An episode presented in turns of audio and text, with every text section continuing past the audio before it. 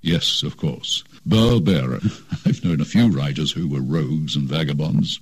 And I'm Roger Moore. I didn't supply the microphone.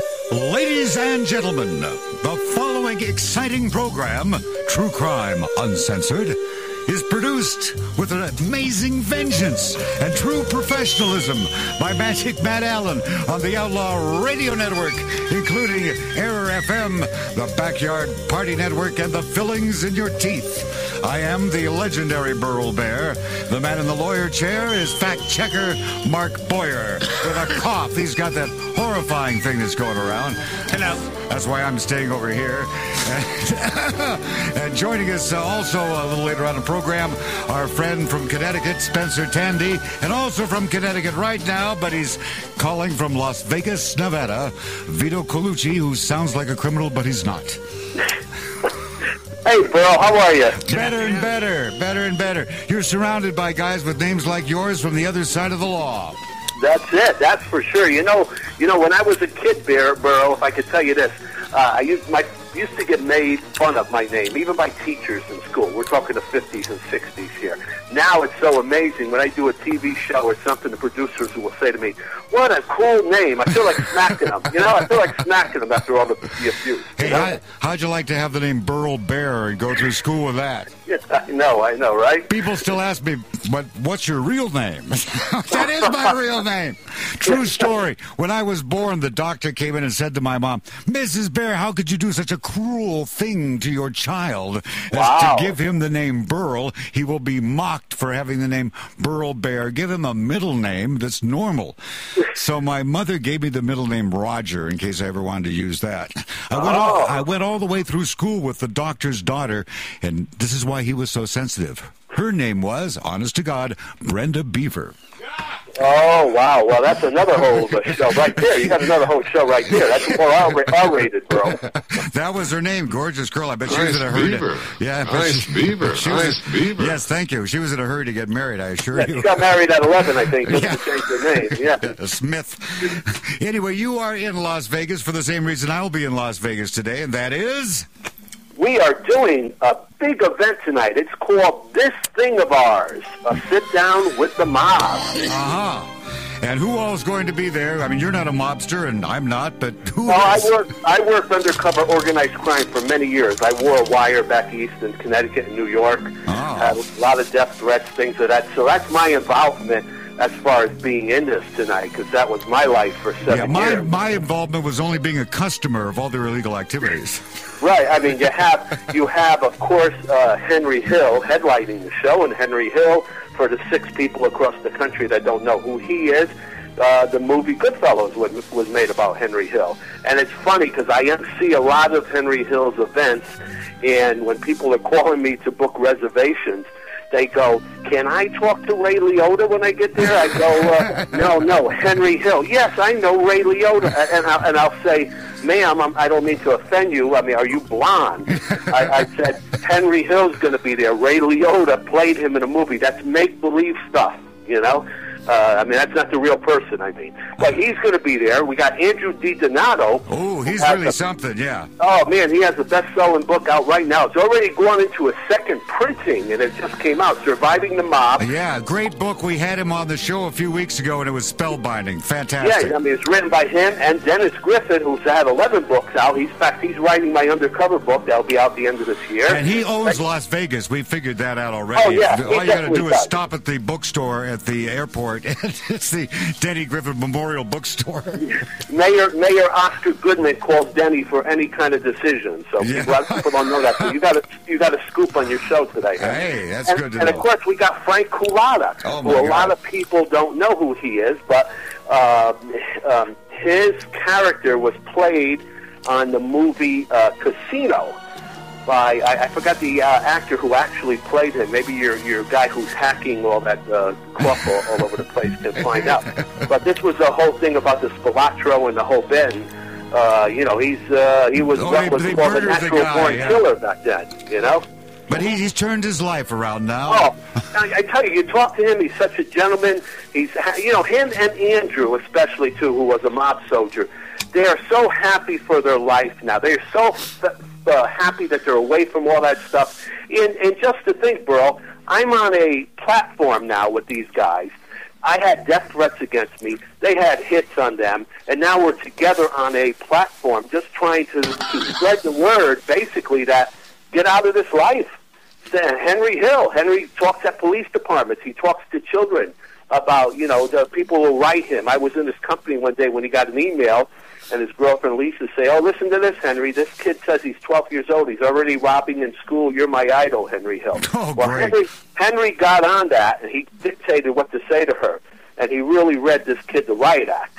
Well, are you crazy? You stay away from that stuff. There's no joy in that. You're going to wind up in jail or dead. Blah blah blah. So you know it's it's interesting what happens to these people as the years go by. You know. Well, it seems to me that things have changed dramatically, uh, organized crime wise, from the early days when. Uh, it was it seemed to be a different thing of providing people things that they wanted that were illegal, such as uh, alcohol, etc. And the violence was confined uh, maybe to their own selves.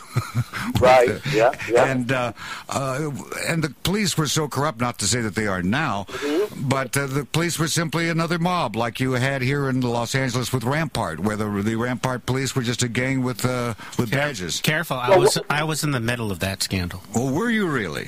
Yes, I was working for the LAPD at the time. Oh, did it bust you? Uh, no, I was uh, one of the one of the uh, computer researchers, Ooh, that must have been fun. and it wasn't a mob. There was a it was a group, A small group. Hey, Small group Burl, with big guns. And, Yeah. And Burl, in my case too, you know, you talk about dirty cops.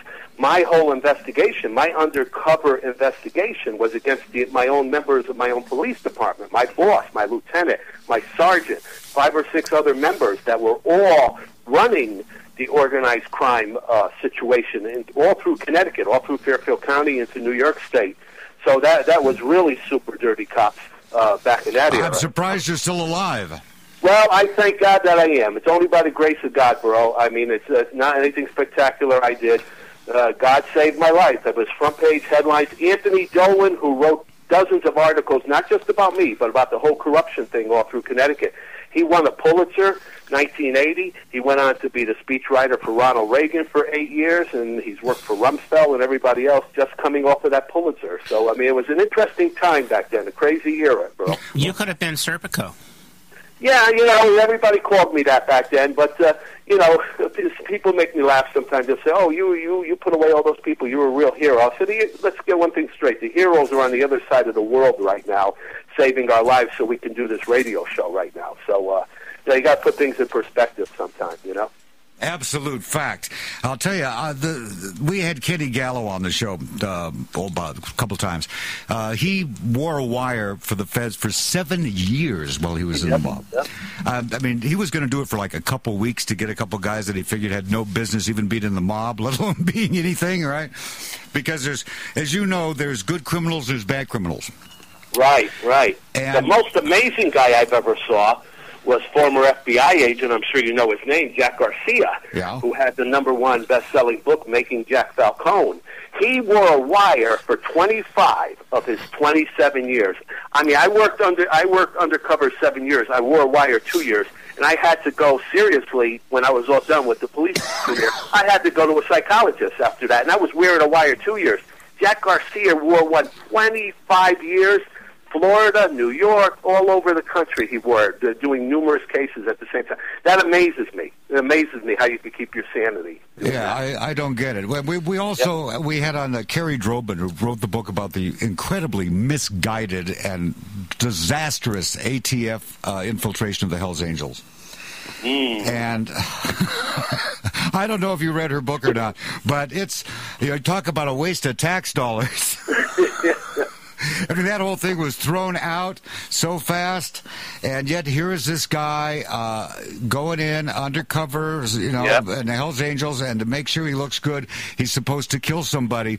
So they fake him killing somebody, and they go, "Oh, gee, uh, wouldn't there be a body? Wouldn't there be an autopsy? Wouldn't it be in the paper? Let's just drop the whole thing."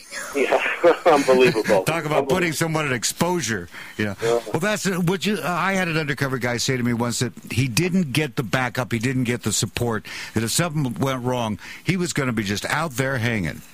Mm. Well, that that's what happens when my chief of police asked me to go undercover, wear a wire. Um, you know, being very skeptical back time because of a very corrupt police department. Of course, my chief was honest. He, I asked him who else would know about this, and he uh, one he just said one lieutenant who I trusted would be the only other one that would know. Come to find out, when the when the case was done, there was two other uh, people who wound up being very good, honest guys. But you know, don't tell me only one other person's going to know I'm doing this, and there's really two other people. Right. I mean, I put my life on the line. Front page articles. I got five kids, all small at the time. I mean, you know, it's it's a little dangerous thing for anybody involved in it, whether it's the guy in infiltrating the Hell's Angels or uh, Jack Garcia or whoever it is. I mean, Mm-hmm. you know, they're putting their lives on the line. From a from a layperson's perspective, um, you're wearing a wire. you're in the middle of whatever criminal activity is going on. How do you? How, is is there a way to draw a line of where? Okay, I need to stay undercover, or I need to stop what's going on. Well, you know, if that was for me, uh, and it's a situation where they want you to kill somebody, you, you're not going to kill somebody, okay? I mean, you're not supposed to do anything of that nature to be involved in actually killing somebody just to break a case. I mean, that's for sure. So there's been many people that have just abruptly stopped their surveillance because of something that was, say, say, uh, you know, 10 people were going to get killed in almost like a St. Valentine's Day type of a thing. Uh, man, you're going to better, you're going to end that case and you're going to tell the authorities right away. All right, so you're not going to go try to uh, arrest a kingpin and let many uh, in, Right. uh, you know, Innocent people die. Like. That's right. That's right. Well, then you have a situation. I, I haven't written this up, although I have the actual original FBI files that a guy put in storage and forgot about. Yeah. where the, uh, the the FBI usually the FBI is supposed to be doing stuff local or you know within the nation, but they, they were involved in marijuana smuggling. The idea being to find out who all the other smugglers were and do a big bust, right? Well, Right. they did the biggest marijuana bust in the in American history. Uh, I don't know how many tons it was, and they got the information on you know how, how far does this go? Who is the the kingpin, right? So they had enough evidence to go after this guy who was an American, and the CIA goes to the FBI and says, "I'm awfully sorry, you can't you can't touch him." Well, why, why, why not? Well, he's, he's very, he's a contractor, uh, but his pictures hanging on the wall in the White House. He's really tied in with the administration, many administrations. It would be, you know, you can't touch him. So there, there are walls that you can Oh, hit. sure. Yeah. I mean, I- you know, I, I'm very thankful for the FBI. They they helped keep me alive through that whole thing. I mean, they monitored me. Uh, they listened to me. And you got to remember something too, bro. This was an era back then, the 70s and early 80s that I'm talking about, where wearing a wire was a big contraption that Oh, was yeah. was like you gotta- you on your back. now walk. you got a now you got a pinhole thing you Right. could have in your belt buckle. It could be in your baseball cap. I mean, they're all hidden things. I had the old-fashioned Oh one. yeah, you had like a Wollensak 300 from audiovisual class strapped to Oh yeah, are you kidding me? I, I mean, you know, I had these things taped to my hairy back. You know, I mean, you know, my back. Uh, my daughter says I'm third in line from the right on the evolution chart, or whatever that means. I don't think it's a compliment she's giving me, but you know, they pull the tape off every night at the FBI office, and I scream like a baby. So, you know, It's amazing they didn't catch you. Yeah, yeah, I know it is. Uh, I'm telling you, it, it is. It's absolutely amazing. I mean, I've got in, I've got into places uh, where they have scales to weigh you when you walk in and weigh you when you walk out. right. You've, you've been into places like that, I assume. Oh yeah. Oh sure, sure. Yeah, yeah. Because uh, just in case you're going to walk off with something. That's it. That's right. And I've been in places where the door, when they shut the door behind you, the door is locked and a chain is put on it. so you're, right. you know, if you're doing something, you're not getting out.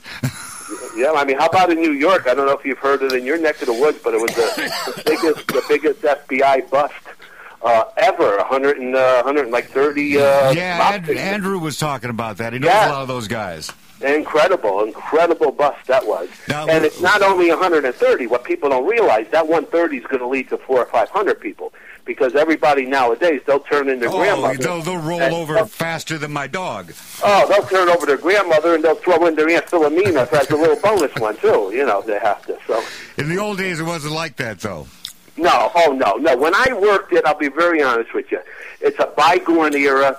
It's an era that why we have these kind of functions tonight because it was more what nowadays the people it's a romanticized, which is a crazy thing to say. You're, you're dealing with murderers and things like that, but it was something with a time where people would go to jail for 30 years Mm-hmm. and not and not give up anybody. They wouldn't, they wouldn't give up ta- uh, Tappy the cat. Uh, Yeah. They'd go to jail and be Or, quiet. they, or that someone would take the fall for them, uh, like Right. uh, like in Vegas with a case that's well known, or Right. with, with Sinatra in New Jersey.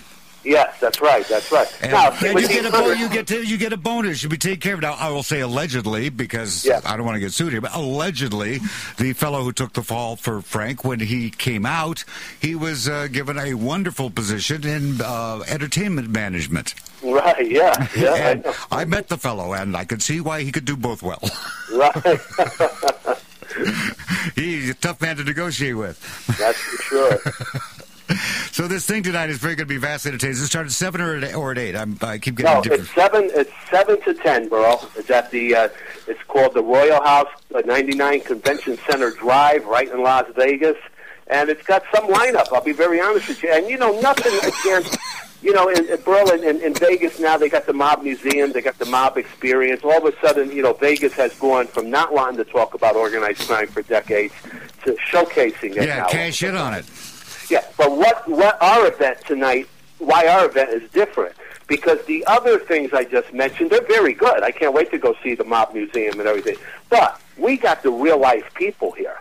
Okay, I mean, you know, uh, Henry Hill, uh, Goodfellas, one of the biggest movies of all time. Keep Henry sober though before the show. Oh well, you know, I need you and about four other guys to do that. You know, I ju- hold on, I just want to inter- interrupt for a moment here. This is Matt Allen, our producer. I want you to know that listening to the show from the other room, I am enjoying this immensely, and uh, much more than the uh, riveting content is the sound of someone's last breath on the air. Is that you, Burl, or is that Mark? it's Mark. it's Mark passing away on the air, choking to death, as though he was a, a, a horse head in a bed. you know, boy, I know what the heck is going on here, bro. It's, it's going around. There's this uh, Fred Wolfson, a famous Hollywood private eye, was going to be here with us today to swap PI stories with you, but he's Right. got the same thing Mark does. Oh man, so uh, we're just gonna we're just pumping him full of dextromethorphan hydrobromide right, tell and Ricola. so tonight, by the way, the one reason we're talking about this so much, is the event at the Royal tonight, is that uh, I'm going to be recording the whole thing. Uh, to use here on the uh, radio program True Crime Uncensored. So if uh, you can make it to Vegas, as long as you keep listening to this show, you will eventually hear the whole exciting thing, and that'll be a big thrill for everybody. And Well, uh, you got to make sure, bro. You you're, you're bleeping out all the words from this. oh no, we're on the internet. We can say all those dirty words. Oh, okay. Because uh, definitely they're gonna they're gonna be definitely uh, flinging that out there. Oh That's- no, we do, we don't bleep this show. This is an unbleepable program. Well, bleep that. yeah, well, bleep you. I, I get a kick out of watching the uh, the the movies like uh, Goodfellas and Casino when Yeah. they show them on uh, TV and they either cut out the uh, the words or they change them. Right. Yeah, freaking. You, you you hear freaking all. You hear Joe Pesci say freaking. Freaking, through, freaking, uh, well, yeah, freaking, freak- yeah. Yeah. Oh, uh, my favorite though was uh, maybe this is non sequitur in Star Trek when Captain Kirk says uh, to Spock, "You're out of your Vulcan mind." I never heard that one. That's a good Yeah, one. you got your Vulcan mind. I, the crowd went crazy on that one. Oh. Well, let's go from fun conversations such as what, what we're having right now, and uh, I'm even going to be wearing dress-up clothes tonight. I thought I'd let you know. I You gonna be wearing big people's clothes? big people clothes. I'm wearing I'm wearing school dance clothes. Right now, he's in a pink tutu and, uh, yeah, Oh, geez. yeah. and a studded collar. It's That's usually cute. what I wear in Vegas. high heels. Yeah, it's nice. I got, Nobody would even nobody would even notice no, out not here. in That's- Vegas. No. I I lived in Vegas, right next to a commercial center there on Sahara, Okay. where you have all the transvestite bars. Okay. yep, they, I can say no one would notice, no one would care. No, that's it. But now you're from Connecticut, land of enchantment. Oh, yeah. And the thing about Connecticut, I think there is some sort of symbiotic psychological relationship between Connecticut and the Pacific Northwest on the all the way other side of the country. That is both Connecticut and Washington Mm-hmm. get really weird serial killers and really weird perverted criminals. That's because there's a bunch of lefties in both. Listen to Matt. He says it's because of their political orientation. Oh, okay. I thought it was their. Uh, I thought that was their polar orientation. Pole, yeah, bo- both poles. we, you had one of the most horrifying cases. We, we talked about it a little bit last time you were on the show. It was so kind of just happened in progress, and that was the home invasion case. Oh, yeah, the uh, Cheshire murders of, of the uh, Pettit family. That was one of the most horrifying stories. And for those of you in the audience aren't familiar with it, uh, Vito, will you please bring them up to the disgusting speed? Sure, you had two guys. You had one fella, um, Steven Hayes, and you had the other guy whose trial is just getting ready to start, uh, Komar, Komar, Komarajewski is how you pronounce his last name. Uh, now, Hayes obviously got the death penalty. It was a very short trial. What had happened was these two guys, Hayes and the other fella, they invaded this home in Cheshire, and they wound up killing the wife and killing the two daughters and leaving Dr. Pettit uh, for dead. And he uh, he barely survived. I think one more blow, he would have been gone, according to the doctors and everything. But what they did, Burl, in this case, I was a cop a long time, and I'm a private detective 22 years, and I've seen them all. And I've spoke about this case on Fox News and uh, all, all the TV shows. And I say to them, it's the worst crime I've ever seen. Now, that's not to downplay the the Tate La- LaBianca Manson stuff or or the uh, in cold blood Truman Capote's uh, the whole family out in Kansas. Okay, those were vicious too. But you got to understand the mindset of these two characters, Hayes and Komarczewski. They they raped these two girls, both young girls, okay, and the mother. Okay, then they proceed as they have them all tied up they proceed to take pictures of them, and then they proceed to pour the gasoline over their bodies, my and, God. and they proceed to set them on fire. Okay, I mean, so you're dealing with something that is just, uh, you know, unbelievable. I, um, I'll tell you what, heard- Vito, Vito, we're going to take a 60 second break to let that horrible image sink into our minds. and we'll be right back on True Crime Uncensored.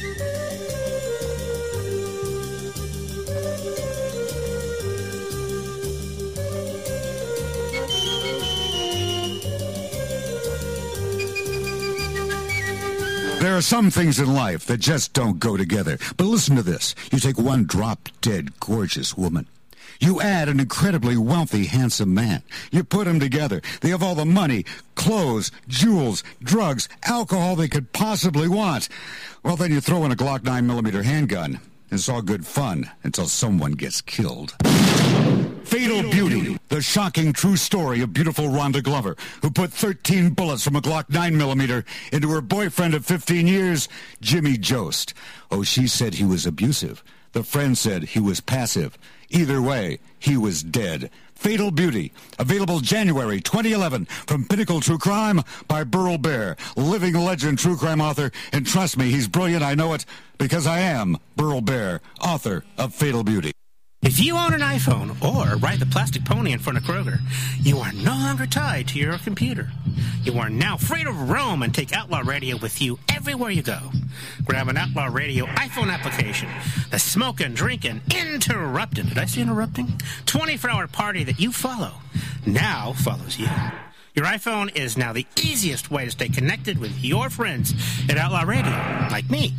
Change the way you listen to the radio seven days a week. Now available at the iTunes App Store.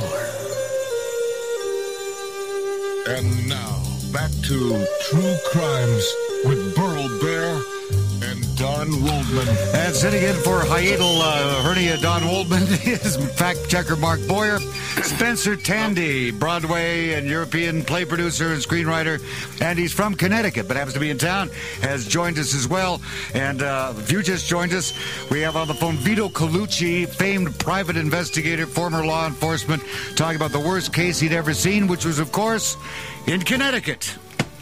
Yeah, that's that's for sure, Burl. I mean, it's uh, absolutely amazing. Uh, uh, it, you know, they took a poll. One of the news channels that I do a lot of shows on took a poll of people that were against the death penalty. Here, here's what shows you that the magnitude of this case. This is the most unbelievable thing I heard. They talk to people. We're talking about people that are so much against the death penalty. They picket. They do all that kind of stuff.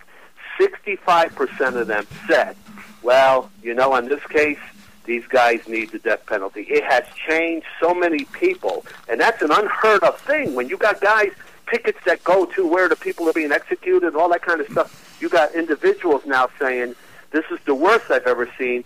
I don't, I'm not for the death penalty whatsoever, but these two need to have it. So you figure that out. Hmm. Well, of course, that speaks to what is the point of the death penalty. People argue the death penalty is either vengeance or it is a deterrent. Uh, it seems that in this case, we're saying that these people who are normally against the death penalty are saying it's vengeance because mm-hmm. it's certainly not going to. The crime is so horrific. It's not like, oh, you, you, other people, please do not. You better not do a horrific crime like this. uh, so clearly, it's not a deterrent. It's vengeance, which is unfortunate and probably not a good idea, right? In general. Yeah, that's interesting because in law and making decisions in a jury case, you're not supposed to take vengeance into account. You know, another thing, Burl, that was interesting too. Uh, a lady on television again, another woman that that covered the proceedings of Steven Hayes, the first suspect there, sat there and she says she covers all the court, uh, all the cases for like Court TV, which is now truTV, and all that mm-hmm. kind of stuff. She said on the air, she says this is the first case that she's covered where the witnesses, uh, where the uh, jurors, right from the first day when they heard the information, were totally turned off. Half of them were just like turning sideways, not even paying attention anymore. That's how they were sick. Who wanted to throw up when they saw the crime scene photos? Who was in tears? I mean, it, it, this case stands on its own as far as the ruthlessness, and I've seen everything. Believe me, I, I, I got 34 years combined in uh, police and uh, being a PI, and this one's brutal. Oh, I assume they, they did have evidence that these guys were the guys. Because oh yeah, you, you they, they admitted.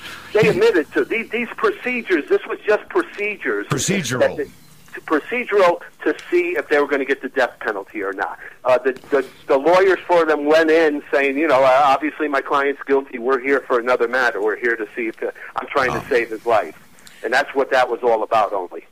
And, it seems to me that in an enlightened society, however you want to define that, there's no room for a death penalty because a death penalty, if it's pure vengeance, is just that, and vengeance is not part of an enlightened society, however horrific the crime. Another aspect of this horrible crime, and certainly, yes, the worst thing I've encountered that isn't beyond, you know, some kind of a, a racial cleansing thing or the Holocaust.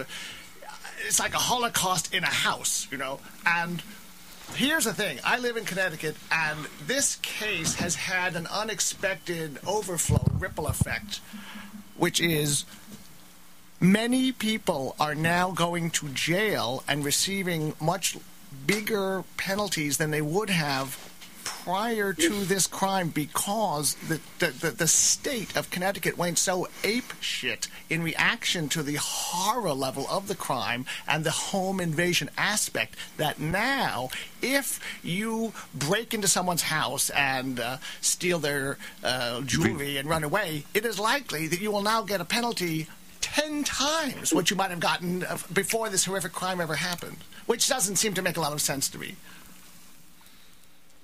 Vito? Uh, you know, I can understand what what the other guest is saying. I've always been torn on the death penalty issue, to be honest with you, because there there has been so many people, especially now with the Innocent Pro- uh, Project or whatever it's called, that has got many people out of jail. But what you know, this case here, they they also petitioned people across the country. Give us one word to describe this case, and the word that was used ninety percent of the time was terror. Mm. Uh, I got five children. Four of them are daughters who are all grown up, and I got granddaughters now. And the terror part is these girls, young girls, after being raped. Put them to they, death. They're friggin' freaks. Put them to death. There's nothing I mean, you can do with these idiots. Anyone that can rape two children and their mother and set them on fire, put them to death. Would that I, be, I, I agree with, agrees with me. Would that no, I, I agree. I agree with you. It's I do not agree about with being a deterrent. Just vengeance. It's about these are bad people. There's nothing you can ever do for these a holes.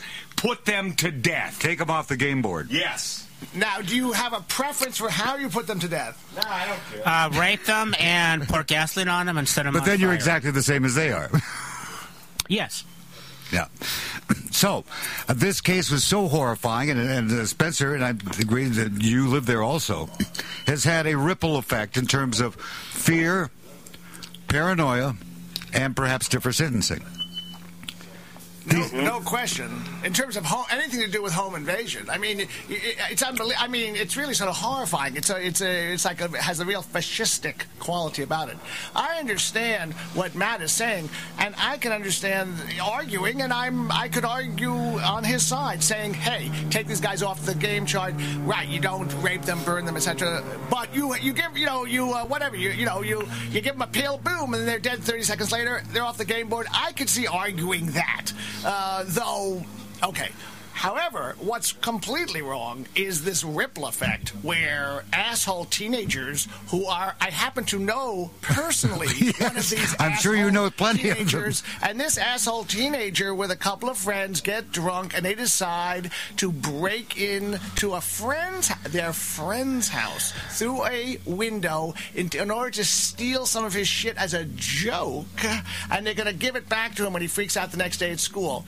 The neighbor calls, says, "Oh, I just saw some people going through a window. They're all arrested. They're all, they cost them thousands of dollars of jail, uh, of, of lawyer time, and they're going. This is our friend. The family. Here's the best part. The family whose house it was said, "Whoa, whoa, whoa, whoa, whoa! You're all out of control here. This is just a kid thing. Prank. We're not pressing any charges." This and the law enforcement people go, "Well, that's really has nothing to do with you. We have a new law here. This all home invasion stuff. These people invaded your home. They're going to jail." And the, that everyone had to spend like fifty thousand dollars on lawyers not to have these teenagers go to jail. That's a that's a weird ripple effect. Yeah. Then you have the situation, Vito, of if this is the most horrible crime, and we ran into this in Washington State. What do you say is the worst? If the Green River Killer doesn't get the death penalty, if Robert Lee Yates, the Spokane serial killer, cuts a deal that he won't get the death penalty if he tells them where the, the missing body of the uh, last of the 18 or 20 bodies are, he doesn't get the death penalty. Who else would? If it's reserved for the worst of the worst. Hey, look at look at Manson and his girls.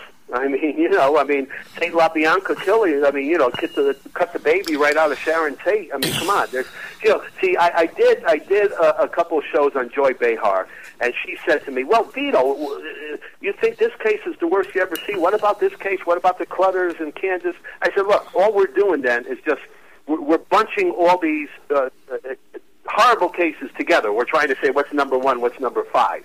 It doesn't matter. All I'm saying Moving is down one notch from last Yeah. week, from number 10 to number 9. Right, right, because that subject lived. You you dropped from two to five because oh that guy didn't die that you stabbed eighty three times. I mean, but you know what the other guest said.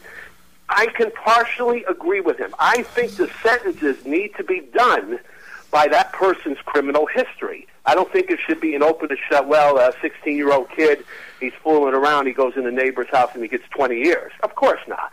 But what I think Hayes and Komisarjevsky had big criminal histories. Never anything uh, to match up to this, but they had burglaries, they had larcenies, they had all this kind of stuff. And you got prosecutors now, and you've got judges that are sitting on the edge of their seats, worried about what kind of sentences they're going to go out, Uh, put out there, because all they need is one, like this Cheshire thing, where they let somebody go too early, and they're going to be they're going to be knocked on every show on television. That's for sure. If, if, if that happens, so it needs to be done by that individual's past record. If you got somebody with 18 arrests in 14 years, I mean, come on. That person is not going to be re- rehabilitated. No, the know, chances, chances are their, their pattern is fairly well set. Right, and I don't want my family or myself, even though I carry a gun, to be the, the victim of one of these nuts. Speaking of nuts, I was reading about a guy in uh, Connecticut. Uh, it's Michael Ross. Now, this is one hell of a tragic story, no matter how you look at it. And you say, what can we do about these serial killers? How about if we don't make them? I mean, this guy, Michael Ross, who, who confessed to uh, killing uh, about eight women or something like that, his life, he was born into a family in uh, Brooklyn, Connecticut.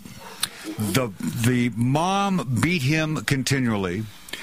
The uh, uncle raped him and then committed suicide uh, in front of him, and then it became the little eight-year-old sodomized kid's job to strangle the chickens on the on the farm.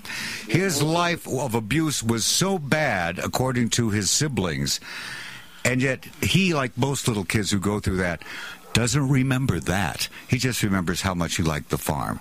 But later on in life, and he was about a 122 IQ, goes to college, he lo- loves working in agriculture, dates a woman, things don't go well. Next thing you know, he's out strangling women. Uh, and you know, you look at from all the research I've seen on psychopaths, there's two ways to be one. You can be born with a, a birth defect in your brain where you don't, don't, you're missing the emotion chip. And the other is you are made. And you're made one by a combination of physical and emotional abuse and head injury. And this guy fits the pattern. So if we want to stop serial killers it seems like a good way to stop it would be to, to help them before they get that way. To do something to stop child abuse and all that sort of stuff. Well, that you make a very good point because when somebody is given a 50-year sentence for horrible crimes, and then you hear on the news that the person just had a blank stare on his face in court, couldn't even comprehend uh, what the charges were, or, or doesn't even care. Talked about killing 23 people, just like he was talking about walking down the street. So I understand that where the public says, "Hey, this guy doesn't need jail. This guy's a sicko. He needs a hospital." But then my point on that, and I agree with that. I mean, uh, I'll be very honest with you. I, I had a sister that got postpartum after the birth of her child. Uh, she's she was 11 years older than me, and she spent most of her adult life in uh, psychiatric hospitals because of that. So I'm very, uh, you know, sympathetic to that. I saw how my sister was, how she died. But in saying that, what do you do with these mass murderers that you you or your kids can be the victim of that. You see what I mean? Well, you There's certainly a- don't put them out on the sorry. street. There's a, there's a feel sorry part, but then there's also like, okay, this these are dangerous people. They'll come in your house, stab you 45 times. Well, obviously, you don't put them back out on the street. And what a lot of people don't realize is that when someone is sent to a mental institution instead of prison, uh, in most cases or in most states, they will be in prison, I mean, excuse me, be in the institution as long or longer than they would be with the prison sentence. It isn't that thing where people imagine that, oh, they'll be in the nut house for 60 days and then be declared, you know, okay and, and turned back out. Uh, they'll be in there just as long, sometimes for life. Yeah, is, and, and- that's true. And not only that, going back to the the, uh, Steven Hayes and Komisarjevsky, even if they got life in prison with no chance of getting out, you know darn right with a case like that, they will be killed in jail. unless they're in Alaska. Uh, well, well, you know, I know that you sounds you weird, know I Vito. somebody like that, as bad as prisoners are, they have their own code of justice. When the prisoners know, oh man, those are those guys from that Connecticut town that did what to those girls? You know, I mean, really, it's a death sentence either way. But it just by- depends how they're going to die. To be very defi- honest, but by definition, we cannot all agree that the horrific nature of this crime in Connecticut committed by these two guys. Are are we can we all agree or we cannot all agree that that crime and behavior is so off the charts that that means by definition those two people are crazy using the word loosely. They're crazy people. They're not and so they shouldn't be in jail. They should be in the crazy house Uh, you know, I don't know. Only because that Steven Hayes, his lawyer tried to get him off on the first trial by saying he was under the spell of Komisarjevsky. Even though Steven Hayes said, you know, I've never even thought of doing anything in my life. I'm a burglar. I'm a larceny guy. I'm this. I'm that. I, it just got to me. He said, go rape that little girl. I raped the mother. Now it's your turn. Go rape her. Set him on fire, and I just did it. I don't know if that borders on being out of your mind. I think there's a fine line of of brutality here and being sick. Hold on, you know? I, I'm, I'm interjecting here, the uh, producer of this uh, lovely fiasco. um, Spencer Tandy makes Burl Barer appear conservative. You are so left of the mark, and you're so out of your mind. The bottom line is there's a thing that's called uh, simply a mean. Despicable person. No, let's not let, let's not hang it on the he's crazy defense so he doesn't have to die. No, they deserve to die, but in a wicked, brutal nature, the way they took the lives of the two daughters and the wife. Thank you. Thank you, Matt. And now moving on. So, well, there's different there's different theories. Now, back in England, they used to uh, hang children uh, for being pickpockets uh, every week, and they never ran out of kids because the kids would pickpocket at the hangings, which is where they would arrest them. So We're gonna. We have to uh, take a 60 second break to uh, make our nooses and wire up the electricity. We'll be right back. Wow.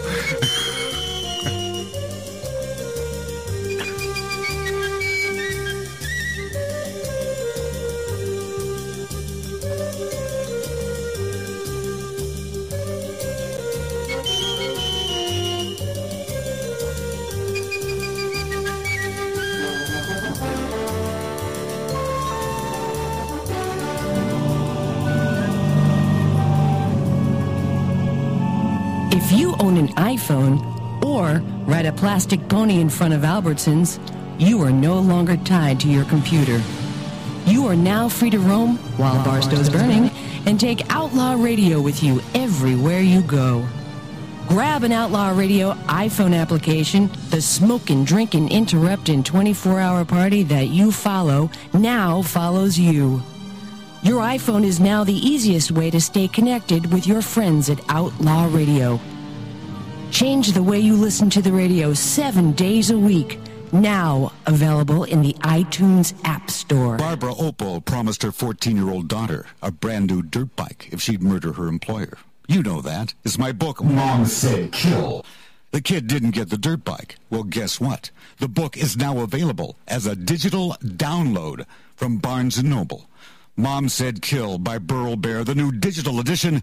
And you know what? Even in the digital edition, the kid still doesn't get the dirt bike.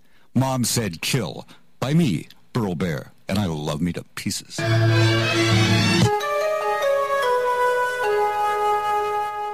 Yes, of course. Burl Barer. I've known a few writers who were rogues and vagabonds. And I'm Roger Moore. I didn't supply the microphone. Well, you should have, Roger. Ladies and gentlemen, welcome back to True Crime Uncensored. I am the legendary Burl Barer. Man in the lawyer chair is not a lawyer. Fact checker Mark Boyer. We got Spencer Tandy with us and Vito Colucci on the phone. Mark Boyer, our fact checker, was doing some fact checking for us on humane executions. Mark, tell us about the uh, the guillotine lobby. Um, we're, we're, we're talking about whether or not you know we should be executing uh, our state criminals. The um, when when they were when they were uh, building and coming up with the guillotine um, as a more humane form of execution, the executioners at the time, the ones with the axes and the black hoods, um, were very wealthy and very respected in the community. And they were getting kickbacks from the families and friends of those to be executed to make the axe sharp and the blows swift. And the, the more you paid, the more Sharp the yeah. Yes. Uh, and that's how they were making all of their money. And when the guillotine came along, that all went out. It went out the door, and there was a huge controversy at the time as to whether or not the those condemned to death deserved to be executed in a humane manner. And here we are, 500 years later, in the same debate. Which just goes to show the French were ahead of us the entire time.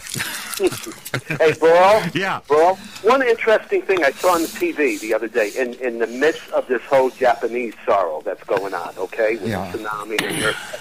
You know, it was an interesting point that I didn't know. Uh, there's no looting Yes, in I Japan. saw that, Okay, yeah. and the reason why there's no looting is because these people are brought up a certain way. Now, I love America. Okay, this is my country. I love it very much. Okay, but we do have problems in that area. I mean, if your if your local baseball little league team doesn't win, it gives you an excuse to go loot the whole town and burn it down. Okay, so what I'm saying is, Japanese people they said they don't have to worry about anybody coming into your house and taking a piece of paper from you because it's an it's called honor in Japan. It's an honorable thing. You do not do stuff that's unhonorable like that. And I was amazing to hear that. Well, they, And- they have. and- A, they, I get- they, it sounds like they have a greater sense of personal responsibility. right, right. or, or And- community unity. Right. Yeah, that's that's a, that's a good point. I mean, we struggle with that. That's why we get. I'm not saying there's not violent crime all across the world. Of course there is. But we, uh, our- our stuff. I started as a cop in the late 1960s, and the level of things I see nowadays in the 2000s, eh, it's unbelievable. I never would have thought, and the, and the cops in my era never would have thought you could see crimes of this nature back then. It was it was very seldom heard. Now it's frequent. Well, I don't Is like that is that a um? Listen, I'm not going to get that guy mouth to mouth. I don't care if I'm an ex-cop or not. I'm just letting you he's know now. There's no mouth to mouth happening with me. That's okay. I um I'll I'll, I'll defer. Here's here- here's something very interesting. The uh, there's a book published. I can't think of his name, but we'll get all that fact checked out. It, the book is called Albion's Seed. A L B I O N apostrophe S. And in this book, it shows you and proves in clear statistics and information that the waves of in- immigrants coming over from Ireland, Scotland, and England into America in the 19th century, you can trace this. These thousands and thousands of family came from, say, northwest England, and they had a particular crime rate of, say, whatever X Y Z. Where they went in America, say they went to Vermont and Maine, that crime rate 150 years later remains the same. similar compared to a group that came over from Scotland and went to southern, they went to Virginia and to North Carolina, and their crime rate in England 150 and 200 years ago was half the crime rate of this other crowd, and to this day, almost 200 years later, the crime rate will be half. So area. what we should do is encourage immigration from countries with low crime rates. Right, but it just speaks to what Vito's point, right? That so much of it, it's all has to do. It's all cultural. It's Yep. all where you're from, how you're brought up, and, and imagine 200 years later that that's that those those statistics still hold up. It's amazing but true. See what you learn listening to the radio? Hmm. And and just as a tidbit, I think it's Saturday. I'm not sure. Well, yes, you're correct, unless you're listening on Air FM, at which time the show's on at midnight, and so now it's Sunday. Oh, okay. Then it's then it's Sunday. Uh, But if you're listening right now, uh, tonight, Vito uh, Colucci and myself and Henry Hill and Andrew DiDonato and uh, Andrew uh, Cullotta and everyone whose name ends with a vowel except me. And Denny will be live in Las Vegas at the uh, the Royal at seven o'clock tonight. So if you're you're anywhere near Las Vegas and you want to see a mobster up close, now as I think I, I mentioned before, I said to Andrew DiDonato, you know, Andrew, you, you know who's five foot three, has really big breasts and long blonde hair and lives in Idaho? And he said, no, who? And I said, you, if you got any brains. See, not only that, you got to let the, the audience uh, understand, bro, that not only that, for the twenty dollar entrance fee, they get two free drinks and a killing of their choice. so just remember that, that. I mean, that's worth the price of Oh, admission. yeah, hell yeah. It's a heck of a deal. No, this- just, I mean, I was talking to Denny about this, uh, was it last week or week before? Here is Andrew DiDonato. He's in the Witness Protection Program. He is still scheduled to testify in trials against the Gambino crime family, and he's appearing live in Vegas at the Royal with, with you and uh, these other guys. so everyone, bring your machine guns and your Uzis. I mean, uh, isn't he a little worried? You're always worried. I still get the twinges of worry with the stuff I did in the 70s and 80s, okay? I mean, uh, uh, like it took down a whole town, okay, so to speak. But you, you do, but you know, you move on because otherwise, just like Andrew said to me, you're sitting around worrying every day. I mean, look at Henry Hill. Henry Hill uh, lasted in the witness protection uh, program about eight minutes. Yeah. And, and he left it, And got okay? busted, I mean, yeah. anything, anything can happen to any of us at any time, okay? For me, I just trust God with my life. I always have. You, of course, you don't put yourself, you don't go out and do anything stupid. Now, you may say, well, you know, what they're doing tonight is stupid. But, you know, a lot of these people are gone. Majority on all of our parts are dead. So somebody may say, well, how about the cousin now of that guy? He may do something. Well, of course. Of course. Anything can happen. But, you know, we did it in our life. You know, I put the people away. These guys worked. Or, these guys were, were uh, organized crime guys. So, you know, we each have our own background and history. At, at age 63, I'm not about to worry about it now, to be honest with you. Well, the last few months, guests on our show have been, uh, we've had three people who received death threats before coming on the show, saying, you go on Burl's show, you're dead. Well, now, were any of those made by Matt? no, no. The only thing we've killed here is careers. Yeah, I mean, what I don't understand, Burl, now I'll meet you in person for the first time tonight. I don't understand this hatred towards you. I heard even, now, is it true that I heard your, your, your own dog hates you, and that's a golden retriever? no, it's a pit bull, actually. Oh, okay, because even the golden retriever doesn't like you, I heard. So I don't know. You know. No, I, I'm a very likable sort. My, in fact, I, I got my hands on my psychiatric profile. Most No, no, people- no, Burl, you, you're mistaken. It was your hands around your psychiatric's neck. Oh yeah, that's what it was. You know, no, it, it is true that uh, usually in the medical field, and especially in psychiatry, etc., they don't like the patients to see their file because they'll read stuff and it'll freak them out. You know, but mine says very first thing: primary personality affectation, charming. and here's something else that was found in that file. It, it says in the small print, in the notes in the back, uh, mentions his multiple personalities, and then there's an asterisk and says all of them hate each other. Well, you know, you bring up an interesting point, Spencer, to, to turn that towards a serious thing. When we have a world divided against itself, it finds itself on the brink of world war. When you have nations divided against themselves, you have civil war. When you have an individual divided against themselves, they make themselves sick and the people around them sick. Oh, I thought I thought it was a a, a, a weekly TV movie. It is because if it were not for crime and illness, the entire entertainment industry would collapse. if it were, I mean, what would we be talking about, Vito, if there wasn't all this crime I, and corruption? I know. Biggest, biggest shows on television are the crime shows. Yep, and some of them are downright criminal. Uh, Yeah, yeah. I, I just finished uh, 14 episodes of a, a series for A and E called Bloodwork, and it just started airing, and uh, it's on the uh, A and E Crime and Investigation Network. But again, I'm saying that because there's are networks. Those are networks. Like, I mean, look at the name of it: Crime and Investigation Network. yeah, 24 that's- hours a day yeah, of crime shows. yeah, that's uh, UK. Yeah. Yeah.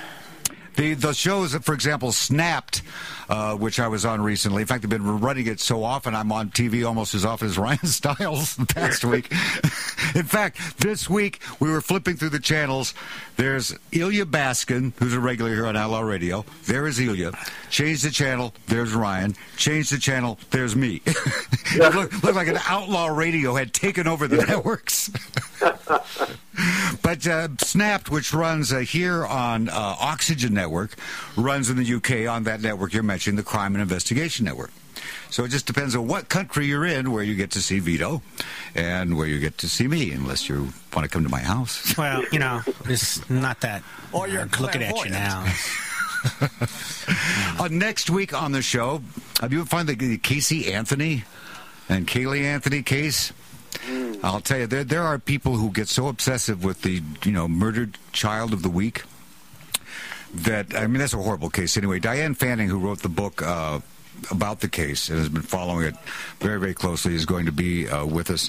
Uh, very famous true crime author has been following She's this. great. Diane is super. Yeah. I've had the privilege of being on a couple shows there. She's uh, tremendous. Yeah, and in fact, she is. Not in Virginia, is that what she is right now? With my nephew, Lee Goldberg. Uh, she says hello. Uh, I got a message today. Anyway, so that's what's going on next week. Uh, and uh, in the guest book, Andrew DiDonato signs in and says, Why did I commit to being seen with Burl in Las Vegas tonight? Nobody wants to be seen with me, and I certainly don't want to be seen with Burl. Did he just did he just write that now to you? well, I don't know if it was really him or not. We never know Oh, in the oh. guest book. It could have been one of Burl's other personalities. I tell you, let me tell you, was let me tell you, I was talking. I spend a lot of time with Andrew. Here's a guy. I mean, I'm telling you, uh, uh, again, as an ex-cop, I admire him now because he's changed his whole life. It's so amazing how he leads his life now, and how, how he's the fir- and his book talks about stay away from this stuff. It is not glamorous. I'm telling you, stay away. I, I've been, I spoke with him places. First thing he yells out to people: "Don't get involved. Don't, this don't life." be a mobster. Don't be a mobster. all right, I Okay, we promise we won't be mobsters. I won't. All right, we're wrapped up. We're all done. I'm heading for the airport. See you soon.